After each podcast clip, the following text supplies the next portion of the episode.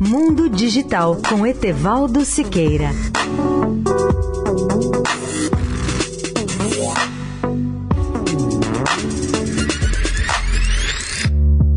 Olá, amigos da Eldorado.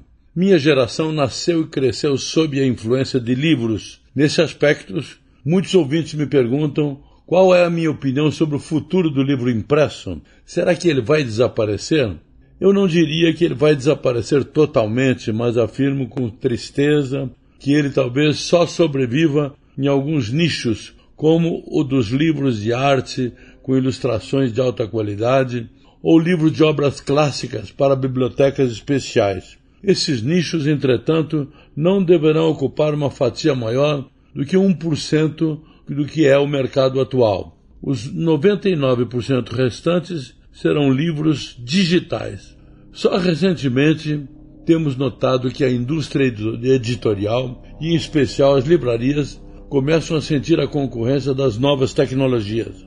Para sobreviver, as grandes livrarias começam a diversificar a linha de seus produtos e de suas lojas.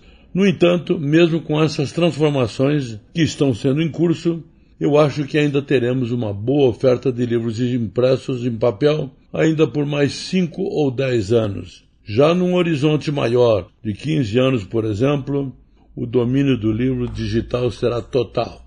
A maioria das crianças e dos jovens de hoje não tem o hábito de ler textos maiores, nem sabem se concentrar ou refletir por muito tempo.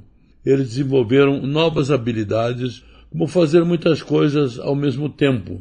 Eles ouvem música, jogam seus games, navegam na internet, no Google, veem televisão e usam uma montanha de aplicativos. Aí fica a dúvida: será que esses novos leitores, mesmo quando forem adultos, lá por volta de 2025 ou 2030? Será que eles vão comprar livros digitais?